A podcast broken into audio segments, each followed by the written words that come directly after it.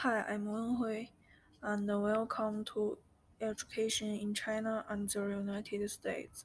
China and the United States are countries with different social systems, and of course there are many differences in education system. High school is not compulsory in China, and high school is very hard.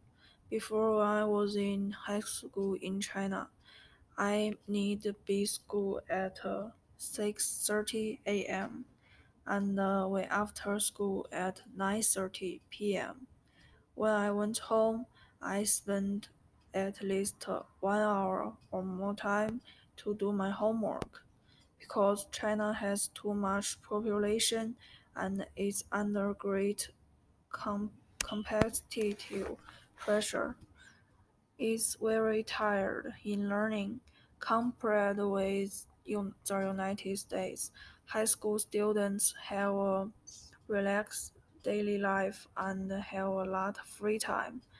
China's tense learning state will arouse that kind of motivation because everyone is studying hard and the teacher is very strict. So as long as you don't give up, your grades will be good, except for some people who don't want to learn. Relatively speaking, American high school students are very happy, and homework is short and free. Some students with poor self-control will devote little energy to their studies. There are good aspects to both types of education.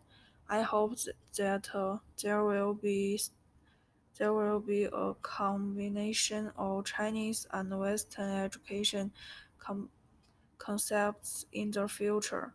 Thanks for listening. I will see you next time on education in China and the United States.